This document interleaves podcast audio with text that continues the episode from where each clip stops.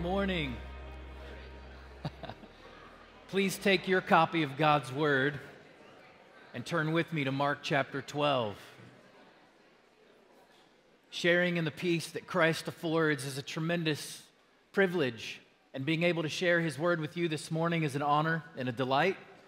Thank you, Pastor Garrison and the elders, for the invitation to bring God's Word yet again. I especially appreciate and enjoy being able to come to the Veritas family and see what God is doing and hearing of God's work in your midst. In an increasingly fractured society, the church of all places is the organism that pushes back against that fracturing. And whereas the world continues to come up with more and more categories that would divide us, we are the people that attest to the reality that Christ makes us one. Thank you for that. Continue living that out.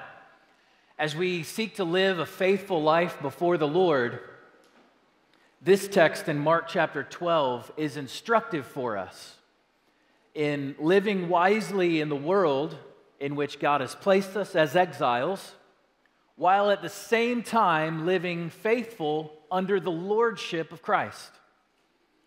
This text is a text that instructs us in those regards, gives us some practical instruction regarding taxes, but more importantly, leads us to a conclusion that impacts all of our lives. So let's read God's word together. Mark chapter 12, beginning in verse 13.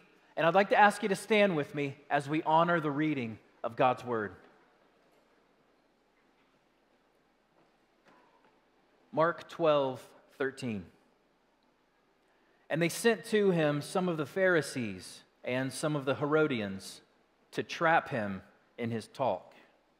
And they came and said to him, Teacher, we know that you are true and do not care about anyone's opinion, for you are not swayed by appearances, but truly teach the way of God. Is it lawful to pay taxes to Caesar or not? Should we pay them or should we not? But knowing their hypocrisy, he said to them, Why put me to the test? Bring me a denarius and let me look at it. And they brought one. And he said to them, Whose likeness and inscription is this? They said to him, Caesar's. Jesus said to them, Render to Caesar the things that are Caesar's, and to God the things that are God's and they marveled at him. This is the word of the Lord. Please be seated. God, we ask that you would take your sacred and holy word and by your Spirit illuminate our minds, open our hearts to believe and to live its truth. In Christ's name, amen. So we're continuing on, and I trust that you've been able to follow along in the series through the gospel according to Mark. And so when we come to verse 13 and we see the enemy's trap for Jesus, you understand that this is the same group of people that has been trying to attack Jesus and trap him. This is the they in verse 13. They sent to him refers several stories prior to the religious leaders, the chief priests, the scribes, the other religious leaders. These are Jesus' enemies. They've regularly tried to trap Jesus, they've regularly tried to ensnare him because Jesus has threatened their power. Jesus has threatened their identity. Jesus has threatened their comfort level with the, the world that they've created for themselves, where they are the center and they're worshiping their own ways. And they, they, after failing a couple of times, they've decided to switch tactics a little bit. And rather than coming straight at Jesus with uh, an uppercut punch, they're coming at Jesus now and they're trying to trap him. And so they get together two groups Pharisees and Herodians. These are two groups. This is a brilliant move of the enemy because both of these groups are powerful and yet they're powerful in their own domain. The Pharisees are a religious group of Jews who are adhering to God's law. and they're engaging in regular temple worship. And so the spiritually minded folks of this day would have had immense respect for the Pharisees that Jesus called whitewashed tombs because of their hypocrisy. On the outside, they had everything together, but on the inside, they were corrupt. This is the Pharisees, but they get the Pharisees together along with, it says, some of the Herodians. Who are they? They're also Jews who are allied with the dynasty of Herod. And as allies of the dynasty of Herod, they've compromised some of their spiritual commitment and their law keeping in order to procure the favor of the political government, the Romans who ruled and reigned. So you've got these Pharisees and these Herodians who themselves are in opposition to one another. They're always fighting, they are bitter rivals. We have rivals in our day, of course, of sports teams, and sometimes that can get pretty intense. But this kind of rival was in real life, it impacted the way that they lived in tremendously significant ways. And so the enemies got, of Jesus got together because of their common enemy. They got together and collaborated, cooperated on trying to ultimately take Jesus down because of his threat to their way of life. And it says that they got together to trap him in his talk. This phrase of trapping is actually used in the original language to also refer to those who would trap game. And it made me think of this when I was studying this week, and I learned of that connection of someone who was trying to snare an animal for food or their hide or something like this. It made me think of my son who's with me. Elijah's here, and he put together this trap last week to trap some chipmunks. And so he made a ramp up to a five gallon bucket and then created a lever on this uh, middle of this bucket and then planted some peanuts along the way. And sure enough, within just a couple of minutes, a chipmunk showed up, sniffed around, ate the first peanut, the second peanut, the third peanut, got to the top. We thought he was going to outsmart us because he was reaching across the lever that would have sank him to the bottom of the bucket. But then eventually it gave way and he dropped to the bottom of the bucket. The trap was successful. However, the only thing we did not account for was that this chipmunk had incredible jumping abilities and he got out of that bucket. And so we're back to the drawing board. And I was talking to my 86 year old grandmother who has squirrels living in her attic. She told me this week, just Friday, she told me she's caught 14 squirrels. And so I'm sending Elijah to grandma's house to get some lessons on trapping. This is the kind of thing going on here, but at a real life level. They're trying to trick Jesus and trap him in his talk. Their ultimate goal is the same that it has been, and that is that they would take Jesus down. You see, the problem is that Jesus had a lot of popularity with the people, and as his credibility through all of his miracle working, through all of his teaching, through his integrity, through all of these things, and including his claim to divinity, he was turning upside down the worlds of all of his enemies. And so they have this new approach. Rather than the uppercut, they want to trap him, they want to entice him, and so they flatter him. Look at verse 14. They come to Jesus, they've hatched their plan. They say to him, Teacher, this would have been a, a term of great respect. It's used often in the New Testament to refer to Jesus as he interpreted and applied God's word. Teacher, we know that you are true.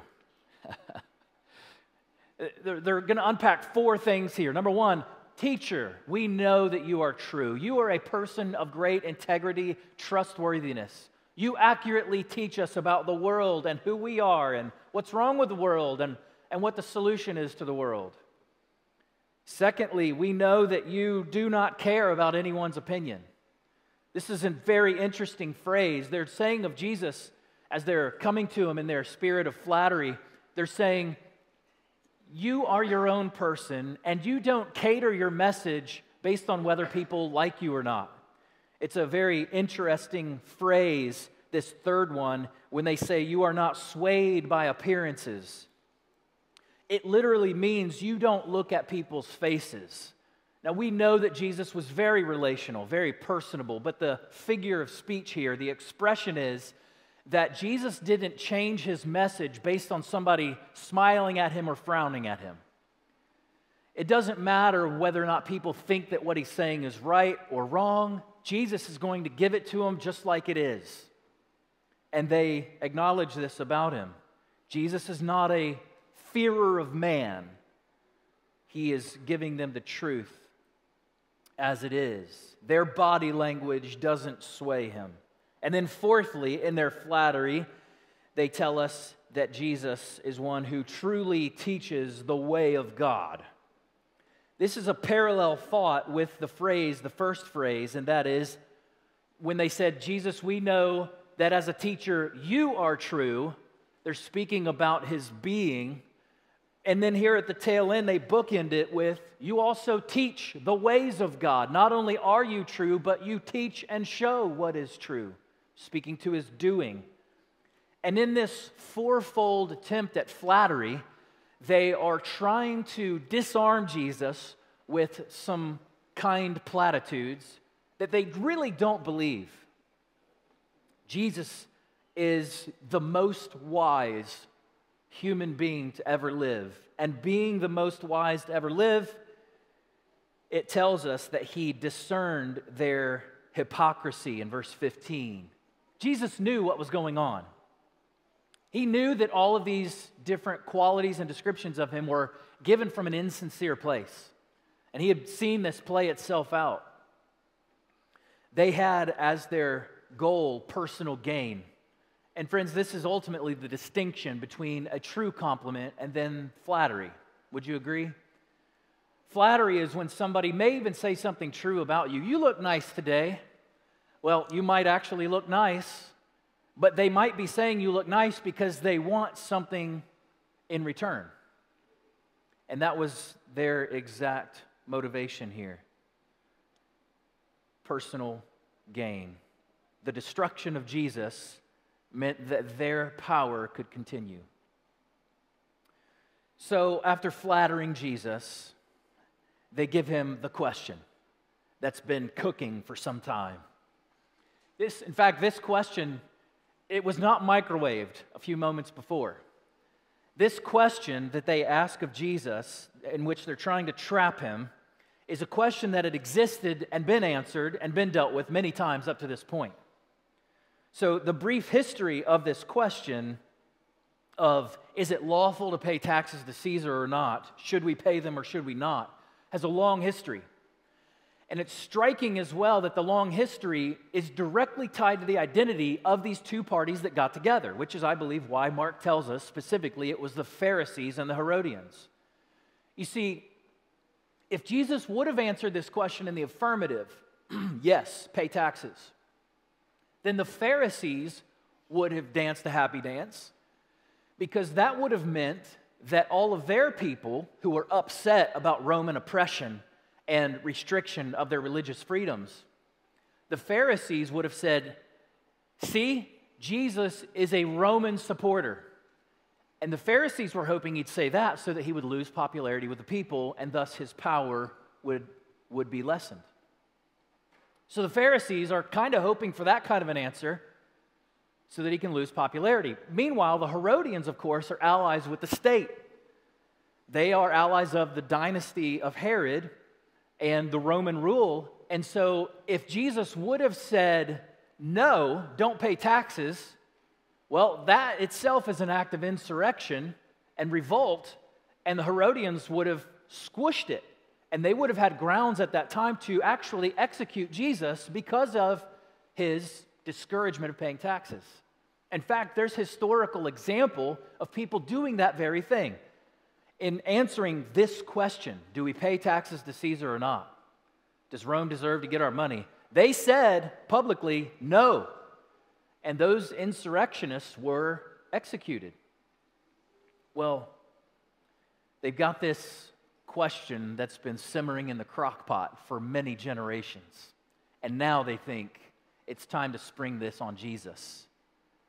Let's get people from both sides, and we will really fix him this time. The enemy's trap. Well, verse 15 through 17 teach us about Jesus' triumph. So the trap has been set, and we see Jesus' brilliance shine forth. It's not only true, we're going to see several things here in this text about Jesus' triumph. It's not only true that Jesus outsmarted them, outwitted them, outdebated them, but it's also true that Jesus teaches them something that they reject again, but he teaches and instructs us with something that goes far beyond the simple answer of, yes, you should pay taxes.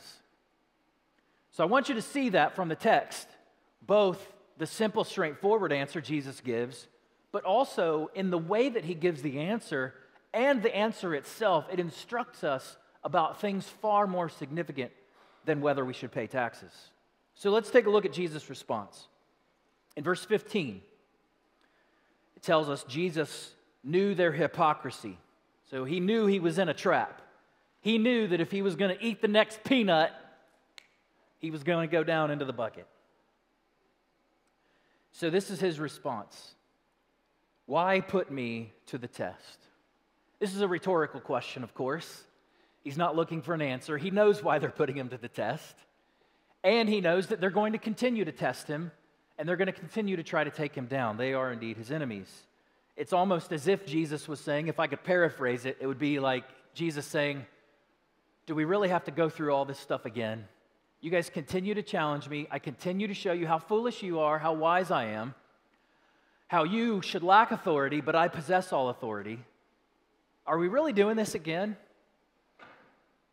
Well, Jesus says, Bring me a denarius and let me look at it.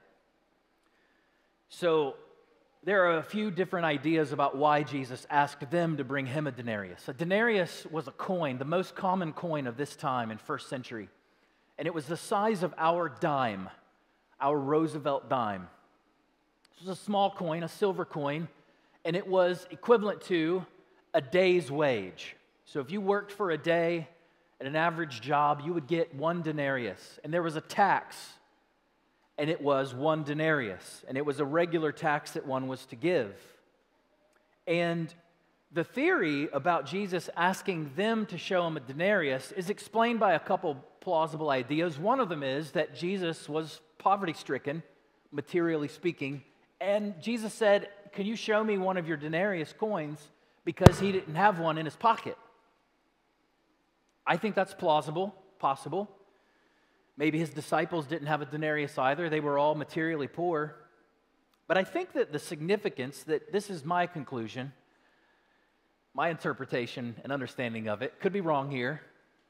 But it seems to me that Jesus was asking them to bring him a denarius because he wanted them to demonstrate physically by pulling out a denarius out of their pockets. He wanted to demonstrate that they themselves were using the currency of the day and they themselves were already submitting to the rule and the reign of the Roman Empire in some measure. You see, when they pull that denarius out, and when Jesus gives them the question about the image, the likeness, and the inscription, what he was pointing out about the coin was that on the front side of the coin was the image of the ruler with an inscription that said, of Caesar, with the inscription that said that he essentially was divine that this false God that they had put forward was ruling and reigning, and for a Jew to submit himself or herself to that meaning of that coin was to commit crimes against the law of God. Even this word Jesus has used in verse 16 when they brought one and he says, Whose likeness? This would have been one of those trigger words do you remember the second commandment of the Ten Commandments? You shall not make any graven image nor bow down to the image. This was in violation of, at the most simple, basic level, this was in violation of commandment number two that they would have made an image that most people in that day would have worshiped Caesar as divine. And so when they pull that out of their pocket, there's a little bit of an incriminating effect that happens there. That's my take on it. To know whether or not that's really true or not, you can talk to Pastor Garrison later. I'm not sure exactly. The scripture doesn't tell us why Jesus asked for their denarius, but nonetheless, he was using it as an object lesson to teach his point. He says, Let me look at it. I want to. I'm sure he had seen it many times. He knew what was on it, but he said, I want to look at it and I want to discern something from this cultural artifact itself. So, what is it that he draws out? Well, verse 16 tells us they brought one and he said to them, Whose likeness and inscription is this? And they said, Caesar's. So, this is where in this statement we see Jesus' triumph in the brilliance of the statement, but also in the meaning of the statement. Jesus said to them, Render to Caesar the things that are Caesar's, and to God the things that are God's. And they marveled at him. They were amazed at him because they were struck with the fact that Jesus was able to avoid their trap and yet, at the same time, bring a convicting word that pierced their hearts. You see, Jesus' response here, render to Caesar the things that are Caesar's, it literally means if it belongs to Caesar, then return it back to Caesar. This, this translation of rendering to Caesar, it literally means to return to, its point of origination. Give it back to him if he owns it. So, who minted the coins? Well, Caesar did, the Roman Empire did. So, who's, who, who does this currency belong to? It belongs to the Roman government. Well, then, if the government requires that their currency be returned back to them, then do so. So you could think of a modern day example. Our currency system is very different than it was back then. But nonetheless, you could think of perhaps the United States Mint. Who is it that produces our currency in the United States of America? Well, it's the Mint, the US Mint. So if they wanted a dollar back, which they do ask that if there's damaged dollars or maybe they're worn out beyond recognition, then they actually request that you send them back so that they can reissue a new dollar, right? And there's kind of a similar thing going here. Jesus is saying they created this currency and so they own it. The image of Caesar is on the front. The inscription that Caesar is divine is on this coin. So give it back to him. So, in short answer, Jesus was saying, Yes, pay the taxes.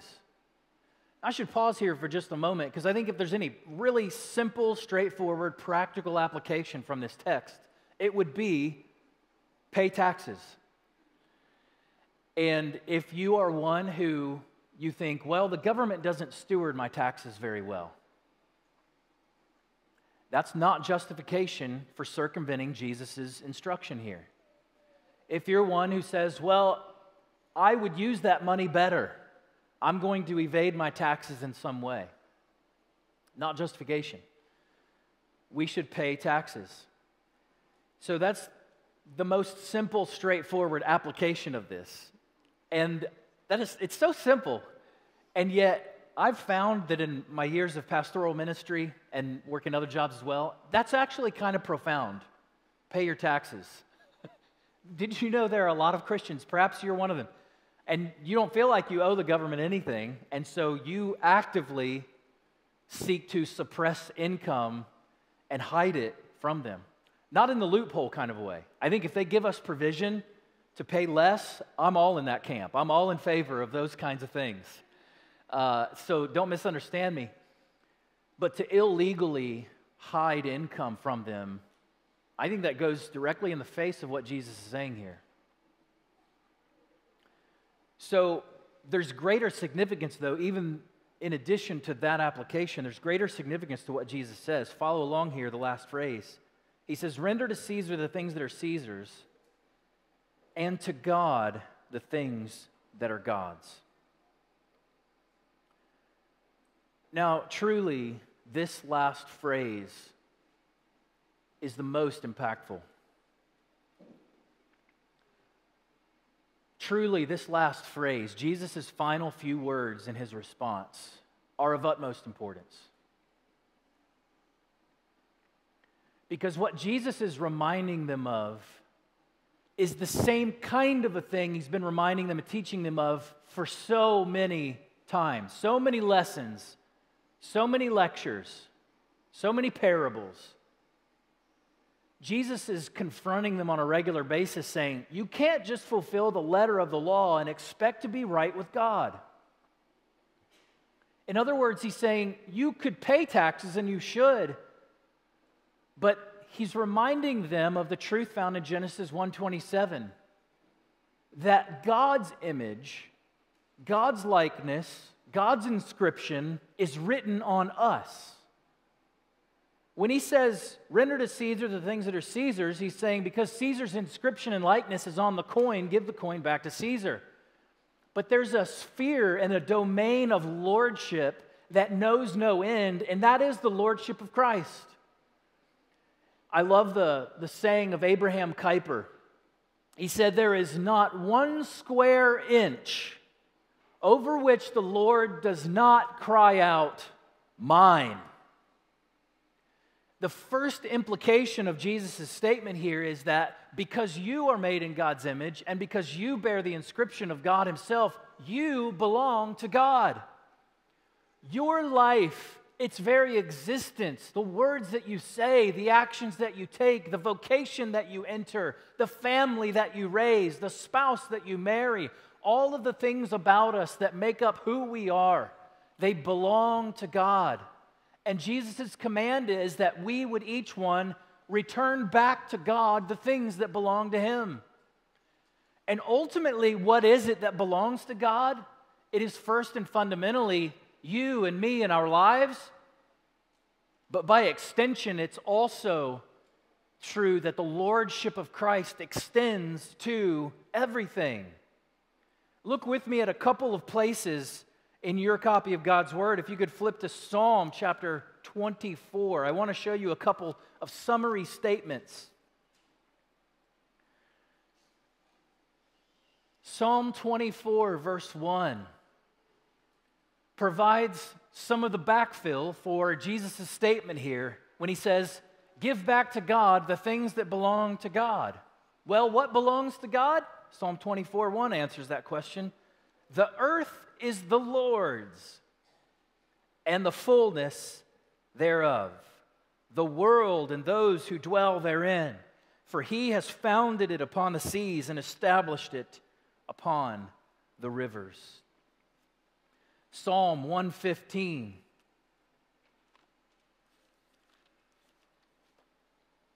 Verse 16. The heavens are the Lord's heavens, but the earth he has given to the children of man. The Lord's ownership of all things is entrusted to us in some small measure that you and I would steward the things that God has entrusted to us. This is the same teaching in Genesis 1. One of the implications of the fact that we're made in God's image is that He gave us the creation mandate and the cultural mandate that we would take and steward. We would refine the raw materials of nature that God has given us. And in the process of refining the raw materials of nature, we would create culture that would bring glory and honor and worship, attention to God, and ascribe worth to his name. These commands that we see here in Psalm 24 and Psalm 115 they're throughout the Old Testament and the New. The lordship of Christ in Colossians chapter 1 could not be more clear that Jesus himself is the image of the invisible God, the firstborn of all creation. For by him all things were created in heaven and on earth, visible and invisible, whether thrones or dominions or rulers or authorities, all things were created through him and for him and he is before all things, and in him all things hold together. And he is the head of the body, the church. He is the beginning, the firstborn from the dead, that in everything he might be preeminent. For in Jesus all the fullness of God was pleased to dwell, and through him to reconcile to himself all things, whether on earth or in heaven, making peace by the blood of his cross. You see, when Jesus' words came to their ears and it pierced their hearts. They understood that their lives belonged to God, and they also should have picked up on the fact that Jesus himself was not just giving this as a teaching to give your life as an act of worship to God, but Jesus himself was about to live out this very thing in the most profound way possible. You see, Jesus' entire life, he said these words and he lived them out that he was the image of the invisible God, and he was living out this truth that he was rendering to God the things that are God's. Jesus even said, I don't do what I want to do, I do what the Father wants. I am here on a mission to accomplish the mission that the Father has given to me. You see, it, it would be easy for you and for me to take the religious approach, which is what our pride and our hearts naturally takes us to. The pride in our heart says, well, if I could just do enough for God and I could render to God all of the things that He's given me, if I could give God enough money, if I could give God enough of my time, if I could give God enough of my skills and talents, and the list goes on. If I could render back to God everything that I am and have, then He would accept me.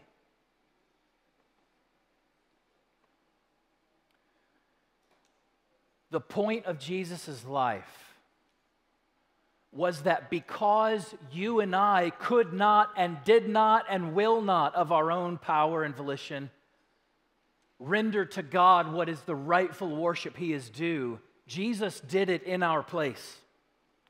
Jesus' life is a, an execution of this last half of this verse, and he did so as our substitute. Jesus rendered, he returned back to God his own life. And now the logic of the gospel, the logic of the good news works like this.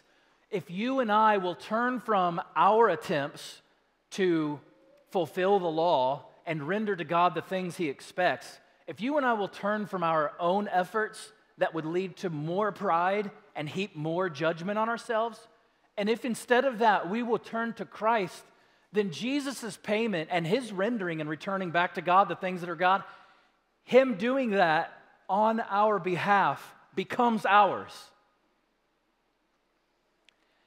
And when we fail to give God the worship due to his name, we don't have to slide off into a place of despondency. We come to Christ afresh and we say, Thank you, Jesus, for rendering to God what was truly due to God, which is everything. Thank you for doing that in my place. And Jesus, thank you for giving me new life that now seeks to worship you. Thank you now, as Romans 12 says, that Brian led us in reading earlier. Thank you for letting me present my body as a living sacrifice to you, holy and acceptable through Christ. As Romans 6:13 teaches us that we are to give ourselves, we are to offer ourselves as not as instruments of sin, but as instruments of righteousness the profundity of Jesus' statement here is quite simple, and that is that we would give everything to God because Jesus himself gave everything to God. So, if you're wanting to believe and live God's word and not just marvel at Jesus, not just, as uh, Matthew Henry said, not just to commend the wit of a sermon or in my paraphrase, not just to admire the brilliance of Jesus, but that you would live this out. As Matthew Henry says, that you would be commanded by the divine laws of a sermon. Then, yes, you would walk away from here and you would pay taxes. But more significantly, you would acknowledge the sovereign lordship of Christ and you would acknowledge his priestly work on your behalf. to render to God everything that God deserves and to bring glory and honor to his name. And then, in a life of gratitude to him, you would live your life following in Jesus' steps. There is much more to say about this. In just a moment, I'm going to pray and ask for the Lord as we prepare for the table. I'm going to pray and ask for the Lord to help us to live our lives in this kind of a way, offering our lives as acts of worship to Him. There's so much more about this. I encourage you to read some, some ideas out there on the two kingdoms. There are some authors I would commend to you throughout church history. There's Augustine, there's John Calvin on the two kingdoms view. There's a contemporary named Michael Horton. And there's a man named Abraham Kuyper who has some really great things to say about how we navigate life as citizens of this kingdom of God while we live as exiles here on earth. So I commend these to you. And for additional reading or specific titles, you can also see our resident. I feel like Pastor Garrison has kind of this spiritual gift of bibliography. Uh, I tell him that from time to time, but Pastor Garrison's done a lot of reading on this, has some great recommendations for you, as well as Dr. Mark Clausen. This text has so much implication for us. This morning, I encourage you not to leave God's word without committing to believing and to living and acting. So let's pray together to that end. God, we thank you for this story that Mark has recorded for us under the inspiration of the Holy Spirit, by which we can see that Jesus, Lord of all, worked his way through the enemy's trap, and in the end, he triumphs. Not only because he is the all wise one who cannot be trapped, but because he is the sovereign Lord and creator of the universe. And so, this very morning, would you, by your Spirit, take us to a place in our hearts where we humbly submit to his Lordship? and that we render our lives, we return our lives back to you. Help us to live on a daily basis, an hourly and moment by moment basis, in this reality that we have been bought with a price. Therefore, by your grace, help us to glorify you with our bodies. We pray these things in Christ's name. Amen.